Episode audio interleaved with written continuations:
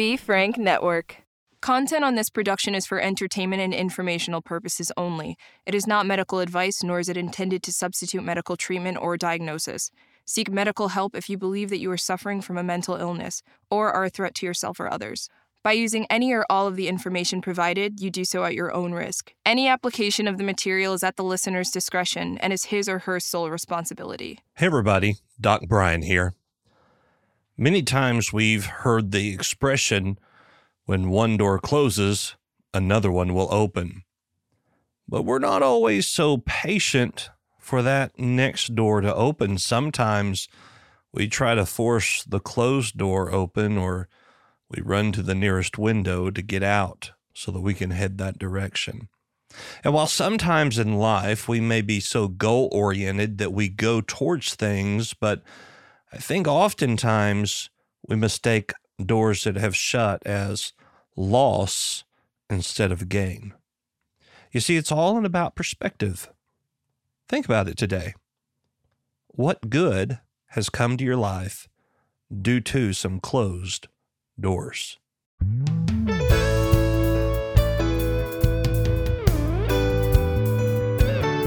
Everybody, Doc Brian here, and welcome to Doc Talks. We talk about people's troubles, trials, tribulations, and hopefully triumphs in life. Uh, I was on TikTok a few weeks ago and I ran across uh, a guy named Collier Landry. Did I say that right? Collier? Yeah. Proud of myself there. I typically get it wrong on the first try. Uh, but Collier has, uh, he's the host of a podcast called Moving Past Murder. And that kind of caught me off guard with the name of a podcast like that. But I come to know real quick why you are into uh, true crime, being a trauma survivor. So we're excited about having you here with us on the show today. Thank you for having me. I'm I'm I'm happy to be here. Not a problem. Well, I'm not going to try to uh, tell any part of your story. I'm just going to let you kind of lead into uh, how you are a trauma survivor of moving past murder. Sure. So I grew up in Ohio in a small town called Mansfield, which at that time probably had about 20 to 30,000 people in the county. My family had moved there from Virginia when I was about five years old. My father was a doctor.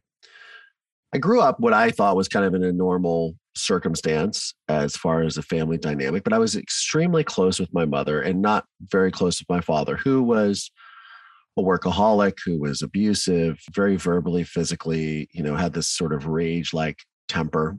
And he wasn't around a lot. And I was always told, well, he wasn't around a lot because he was working and, you know, he was a doctor. So I would go on like rounds with him um, when I was a kid to the, the hospital and things like that. That was sort of my relationship with him and go on ski trips occasionally, things like that. But around Memorial Day in 1989, he introduced me. He took me to this this house, and it was on a it was out in the middle of the country, and he had introduced me to a friend of his, and this friend was a young woman, and I had noticed them walking around the lake in the backyard and he had his arm around her and i asked my father i said i said why did you have your arm around her? And he goes yo she's dying you have cancer she's very sick you know i'm just comforting her this that and the other right? So i didn't think anything of it. About a month later or a few weeks later it was father's day and my father took me to his office and then he went to get my, my dad would get like a tan.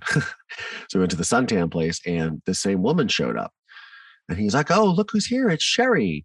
And I noticed on her finger, she had a ring that looked like my mother's ring that I'd recognize. And I was like, Oh, my mommy has a ring like that.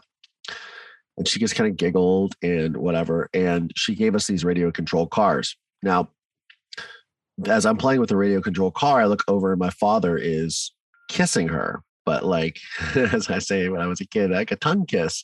Mm-hmm. It, it was an intimate thing.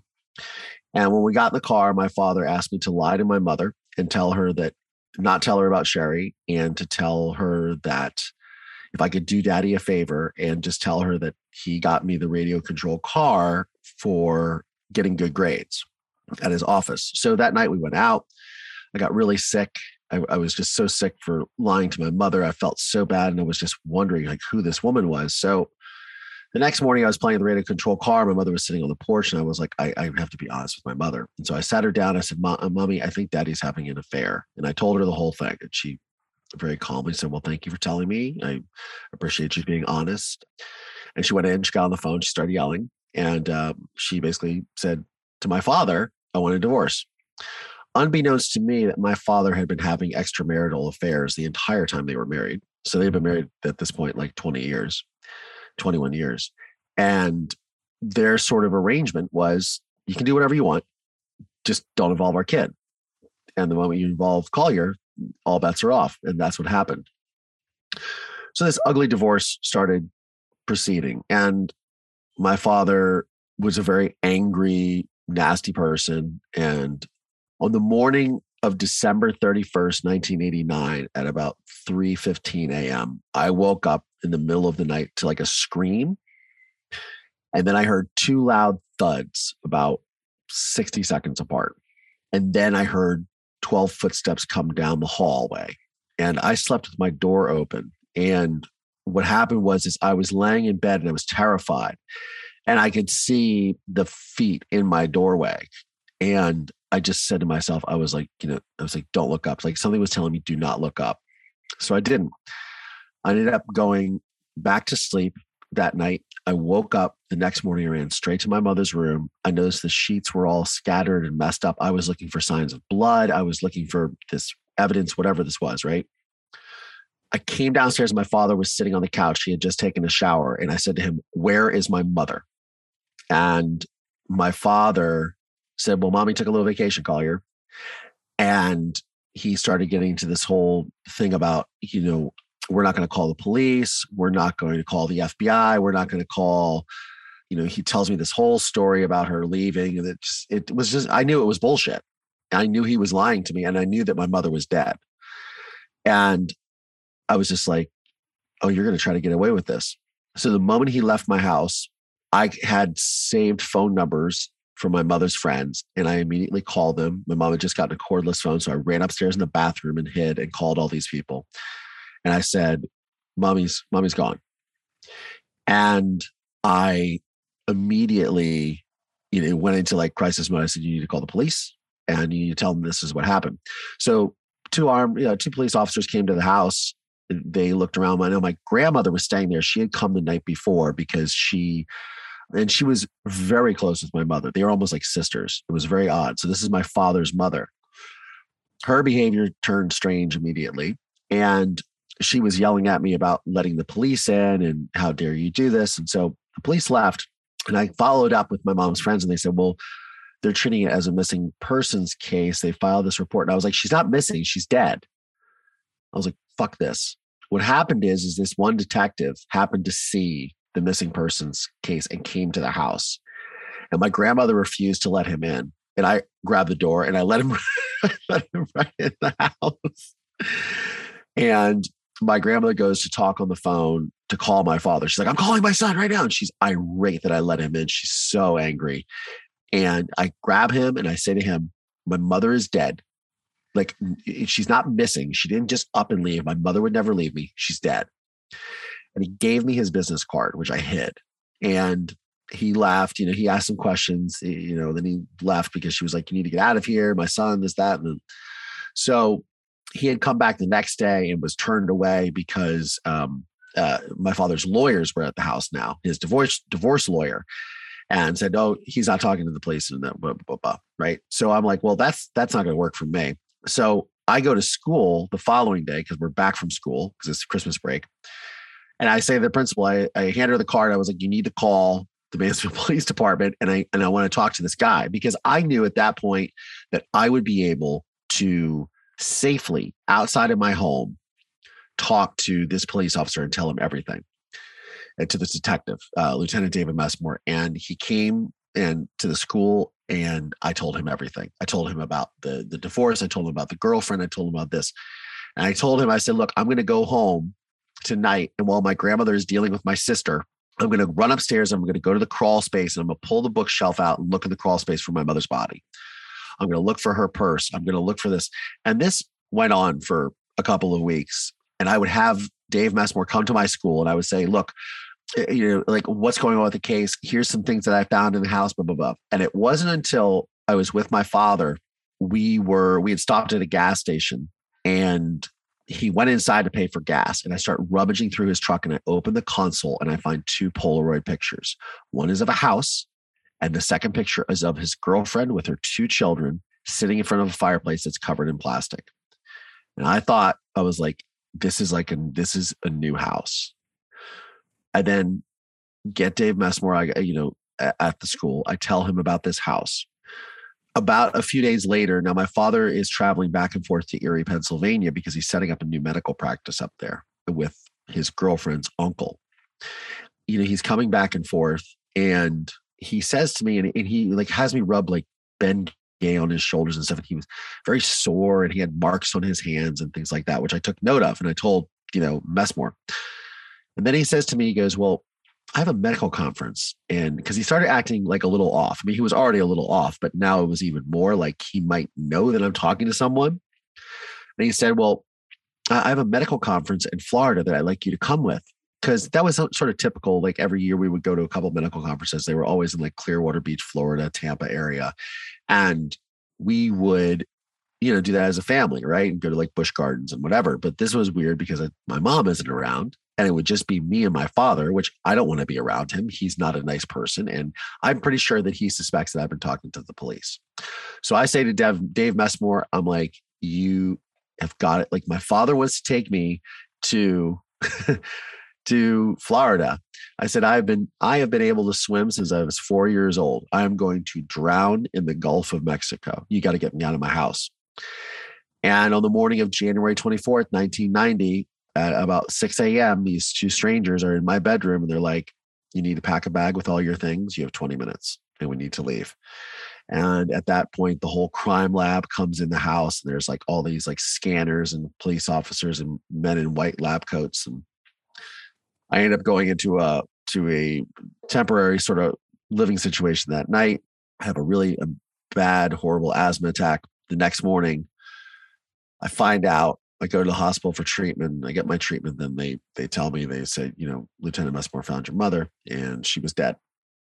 So ultimately, what happened is that house is what when I found that house, it tipped them off that there was another house because this is 19, 1990 now. There's no Zillow, there's no mm-hmm. Google. like you can't like just easily find this stuff, right? But they were like, oh, and it was ultimately that under that house, under the basement floor, underneath indoor outdoor carpeting and new shelves, my mother's body was buried underneath like four feet of concrete. And they exhumed her body it was still wet. And then that's when they charged my, they arrested and charged my father with murdering my mother. My father's side of the family was blaming me for my father getting caught. My father just saying you're going to put your fathers in prison. And my mother's side of the family hated my father so much for molesting their two daughters, which had, had occurred a year previous. Now, I didn't know any of this until much later on in my life, but there was this hatred of him, which is understandable, right? But they basically said to me, "We can't take you in because uh, you look like your father," mm. and I was abandoned by both sides of my family at a moment that I was in my most need. And the one person in my life that could have made all this better was was dead. Because there was no circumstantial ev- evidence, or sorry, because all the evidence was circumstantial. My father running the jackhammer to to bury her body buying the concrete, the house, the asking about lowering the basement floor in the house, all of these things, but there was no like blood or fingerprints or anything. My testimony is what got my father indicted and is ultimately what, you know, I testified at trial for either a day and a half or two and a half days against my father for the prosecution because I knew he was guilty and he is still incarcerated to this day. I had to do all of that without any family support. Yeah, I, that was definitely the nadir of my life for sure. And I had to sort of find the strength, which I attribute to my mother. But, you know, there weren't a lot of options at that point. You know, I mean, here's the thing my life is already over as I mm-hmm. know it. You know, I had been taken out of my house. I said, Oh, you can come back and get your dog. I never saw my dog again that I love so much. I knew that if my father doesn't get convicted, you know, my life is going to be over because he's Italian and like they don't take too kindly to that. He, he's going to make my life a living hell or or stick me in a ditch. And I knew that um, you know, at the same time, if I don't testify, then I'm, you know, not honoring my mother. I'm not doing the right thing. And ultimately I'm also not I'm not really living my truth. I'm not I'm not doing the right thing. My mother taught me to do the right thing and I knew what the right thing was. I knew that he murdered my mother. He wasn't going to get away with it. I mean, I had been leading the investigation for like the month before they discovered her body with the detective and you know, I knew I had to stand up for her in court. So I testified in court for for like I said for like a day and a half against my father. It was probably the hardest thing I've ever had to do in my life. And and even the prosecution, they said, you know, look, we can we, we don't need you to testify. We have enough evidence after the case and after, you know, the whole thing, you know, they're like, you know, ultimately you testifying is what led to his conviction because we he probably would have been convicted. yeah. How old were you when all of this took place? I was 11 when my mother disappeared and I was 12 when it went to trial. So I was testifying in court, staring down my father at 12 years old. I was saying, You're a monster. You're a fucking monster. And I'm going to make sure you go to prison for mm-hmm. murdering my mother because he did. And, you know, I lived in this small town. I, stayed there. I was finally adopted out of the foster care system after about a year into a into a, a, loving family, but strangers. You know, my my again, my family wanted nothing to do with me, both sides, and that hurt really bad. you know, being rejected and not understanding why I was rejected, because I'm thinking, well, why am I the adult in the situation? I grew up saying to myself, I don't want to be known for this, but I also want, I want to tell my mother's story. I need to honor my mother and I need to move on with my life. And the way to do that is to tell the story. So I didn't want to.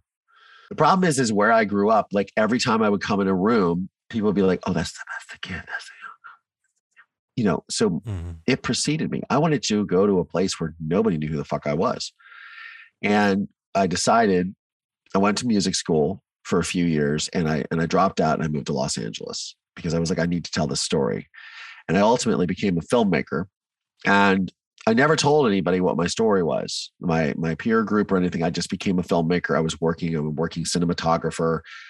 So I had seen a movie in 1999 called American History X and it's about Edward Edward Norton plays a neo-Nazi and it's about the the ramifications of violence. And I said, well, whoever made that film really gets understands the consequences of violence. Because for me, growing up, the one thing that I was very cognizant of is I, I would see these stories or hear these stories, and we would say, you know, okay, the bad guy goes to jail, the state gets his restitution, the victim is dead, the judge's gavel hits, and we say next, and we never look at the consequences. We never examine like what happens to the ancillary victims? What happens to this you know people have non-combat ptsd what happened to the friends of the family? What happened to the son? What happened to the to the the girlfriend? Like we never look at the consequences of these violent acts on people. So i had seen that film and i said whoever made that you know i want to help me tell my story. Flash forward eight years later my girlfriend at the time comes in and says this movie producer wants to photograph her for a coffee table book because she was a model. And so well movies has he done? And one of the movies she rattled off was American History X. I said, let's meet him. And then John Morrissey and I became friends. And after a couple of years, I, he was looking, you know, for a project and he wanted to do something. And I was like, no, I was like, what you need to do is what you did with American History X. I want to make it, I want to do a docu-series about the consequences of violence. And here the best news is, is I have the rights to the pilot. And I gave him a book, which sits over my right shoulder here, of newspaper clippings from the trial and from when my mother went missing up until through the trial and through the year 2000 about the case. And he read it and he goes, he's like, this is your life. And I, he's like, holy shit, man, I'm so sorry. And I was like, no, I was like, I want to do something positive with this because this is what I, this is why I came here. This is what I wanted to, this is what I've chosen to do with my life. I, I don't want my story, my mother's story, my, my mother's death to be in vain. I want to teach people from this. I want to examine the consequences of violence. I want to talk about what, I mean, this is what I'm most passionate about is showing people that you can come through extraordinary circumstances and seemingly insurmountable odds and defy them and come out the other side okay. Mm. You won't be unscathed, but you'll be okay. And I became, you know, I've been passionate about that my whole life. And now it's very in fashion to look at the consequences of violence and what happens and oh, these it's now it's very cool to be that person that talks about these things and you know call it woke culture whatever you want to label it as it's just the thing of the moment right mm-hmm. back then this was not what people were doing and so that was really like the, one of the things that drove the fire in my belly is to tell my story and to share to share these things so you know he said to me he goes well i I know someone who's won two Academy Awards for documentaries. I think she'd be really interested in this. And that was Barbara Kopple. And so over the next five, six years, we put together this project. I made a film called A Murder in Mansfield for Investigation Discovery. I'm the creator and, and co executive producer.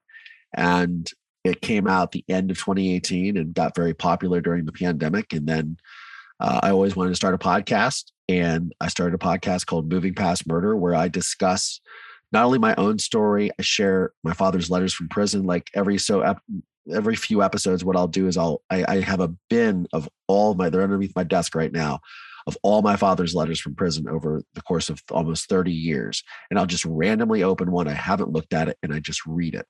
Just like I did in the film, there's the scene where I confront my father in prison. That's sort of how the, the whole film culminates. And because because my and I and I did a TED talk on the same subject my impetus for doing all of this is I wanted to find out why my father murdered my mother.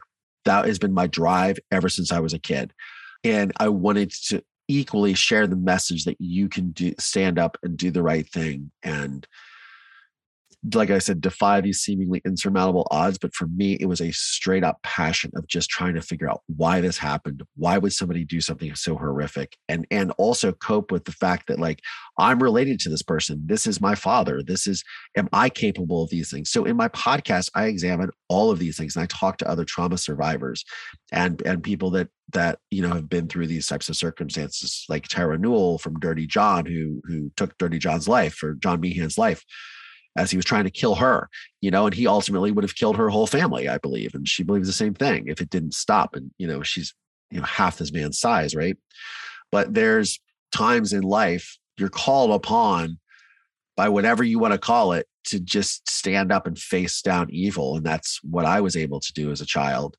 And ultimately I share that story. And I, I you know, I wanted my goal was to with the film was to sort of put these questions to bed for myself and to just to really get the answer that I was looking for, which is why my father murdered my mother. But I also wanted to to speak to that one kid who is me in foster care, completely abandoned by your family. Your your whole world is falling apart, and you don't know what's going to happen. You're just living in constant uncertainty. And I wanted to speak to that child, to that person, to let them know that it's going to be like it's going to be okay. And that was my goal when I did it. And the impact that it had was exponential because the amount of people that had seen the film that reached out because then it was on investigation discovery became wildly popular. It's a very well directed film. I mean barbara's won two academy awards and it's you know it's uh, and sort of my sort of superpower if you will is that is my vulnerability and my authenticity. And in the film i am 100% vulnerable. And you know there's there's scenes with the with the psychologist where I'm talking about all this, and it's just it's warts and all. And I feel that that's the thing that really has connected most with the audience. That's what connects most with the audience with my podcast. I mean, you saw me on TikTok, and I'm talking about these same things just straight to the camera, telling my story as it exists, as it happens. And it's amazing with digital media and these mediums. And look, I, like I said, I'm a filmmaker but it's amazing to be able to share your story in these ways and impact so many people's lives. It's very cool. Yeah absolutely. So so you said you know you did all this kind of with a passion to find out why your father murdered your mother. Have you got that answer or have you gotten close to what you feel is the answer? Well i mean here's the thing. No. When you not to you know, spoiler alert on the film, but my father's my father is a sociopath mm-hmm. and a psychopath and a narcissist. So people like that ultimately do not have empathy. They, mm-hmm. It does not exist with them. So, right. and they don't feel sorry for what they've done. They don't think they've done anything wrong. they think that they're they've been the one that's wrong. I mean, I guarantee that my father still feels that like because my mother was getting a divorce, she deserved it. That she called him out on his bad behavior of impregnating a girlfriend, involving your your son, your child into this, and then and then treating everyone so poorly and, and being an abusive husband and an abusive father. I think that they, you know, he, he's like, well, damn her for, for getting a divorce. It's her problem. You know, that's mm-hmm. how these people think. So no, I mean, ultimately, I mean, yes, I did get the answer. And then, like I said, I've done a TED talk, and the TED talk is called What if the answer you seek is not the answer you need or the answer you find? Right. Right. So ultimately, what I discovered is, is I had set out so much so as to make my whole life a, a, mission to tell the story so I could find out this answer. And then when it came time to get that answer, I didn't get what I was expecting. But ultimately, and I say this to my father, I say to him in the film, which is the, the last thing I say to him pretty much. I say, I believe that you believe that because he's telling me this wild story. And that's there's my answer. Like that is my answer. You're incapable of doing that. Like I'll never get what I think this idea is of this perfect closure or this closing of the chapter. It doesn't exist you you won't get that and mm-hmm. ultimately i think that that's what this is about is being able to make peace with that and that's what i talk about you know on the program and i talk about you know obviously narcissism psychopathy sociopathy and how these things impact people but also just like being comfortable with the fact that you're that this is about you you know i talk about forgiveness a lot too because people had said to me over the years before long before i made the film but like when i would tell them the story they'd be like well I mean, how do you forgive your father? You can't have forgiven your father. And, You know, how could you forgive him? You're letting him off the hook. And I said, You're not understanding this. Like, the forgiveness is not about him. Mm-hmm. It's not mm-hmm. for him. It's for me. Right. it's for me to forgive and it's for me to move on. I mean, that's why it's called moving past murder, right? You know, it's it's making peace with these things and going because uh, ultimately, like when I think about getting the answer of my father's why my father murdered my mother, what answer would he be able to give me that I would accept? Right. you know, I mean, you're a psychologist, right? You're you're you understand that. Like, how would like what would actually ultimately be be the, be satisfactory to me? Nothing. Yeah, because you're a rational person. Of course. Yeah. And so we ask the question a lot of times when people want these closure questions, we would say something to the effect of, to what end? you know, because whatever you get is not going to be the answer that you want to receive, whether it be the truth from that person or not. Because in, my mind, anybody that can commit murder in that way lacks a lot of empathy and apathy as it is anyway. So, and, and man, but you, you know, you got a double whammy there, uh, losing your mother and then your mother's family not wanting anything to do with you and going into foster care and but my you, mother and my father's side of the family, both of them. Yeah. Yeah.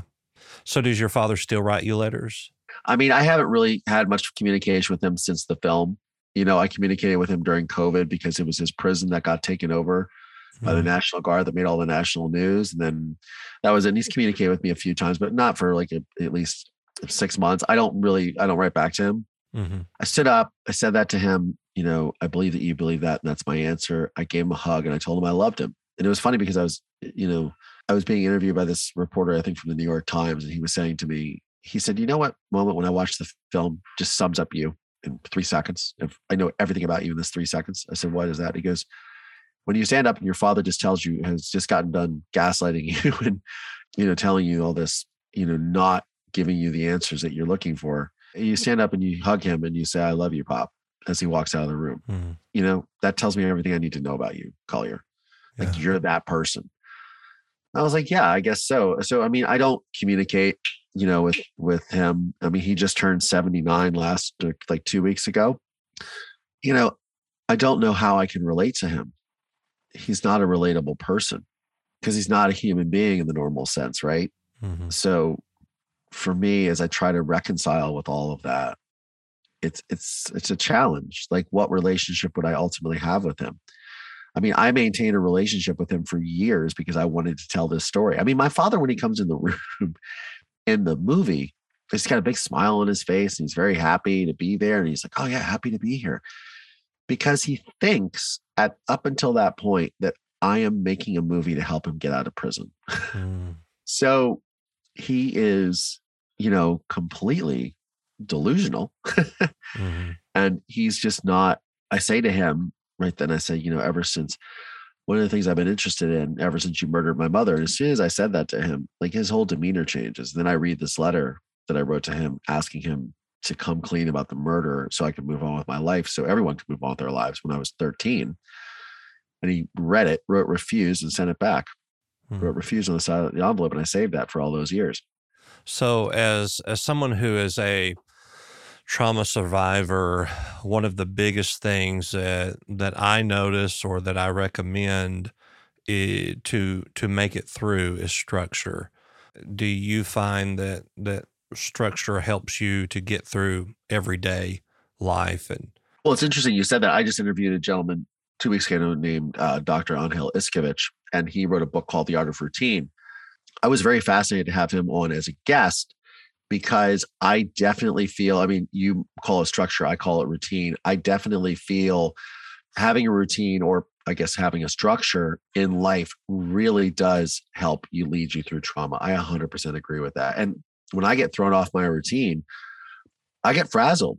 Mm-hmm. I mean, I, like I like to exercise, I like to be healthy, I like to do, you know, certain activities. And when I'm not living that way, I get really anxious or I get, and I, and I can, and as I talk about these things more and more, I'm more aware of them. And as I share them, I'm more aware of them. And as I talk to other survivors, I'm more aware of them. And I realize how important these things are. So yeah, I would say a structure is is important in trauma recovery for sure because it gives you a way to feel like you're taking back control or you're taking back power.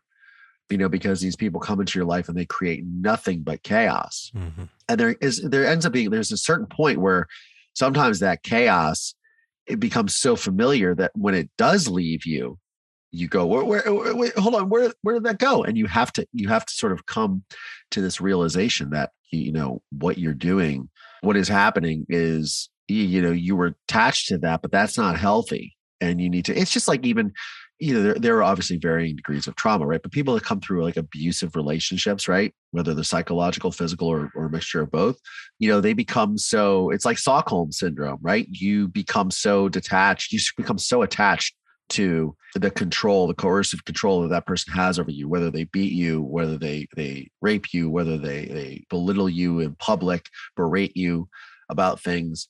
You know, manipulation, gaslighting, narcissism, those are very insidious things that really creep deep into your psyche. So when you're able to come back and, and to really take control of that, it's amazing. And you know. One of the reasons why I share my father's letters is to show his manipulation. Like, here's a man manipulating a child whose mother he murdered, trying to make the child feel bad or plant things about his mother to justify his actions or to make himself feel better. It's very insidious. It's very evil. mm-hmm. And it's, but it's real. And when I share those things, unfortunately, I mean, it's amazing when people reach out to me because they do daily, like yourself, right? But these people that reach out to me, I would say the majority of people that reach out to me via social media, email, or they listen to the podcast, they see the film.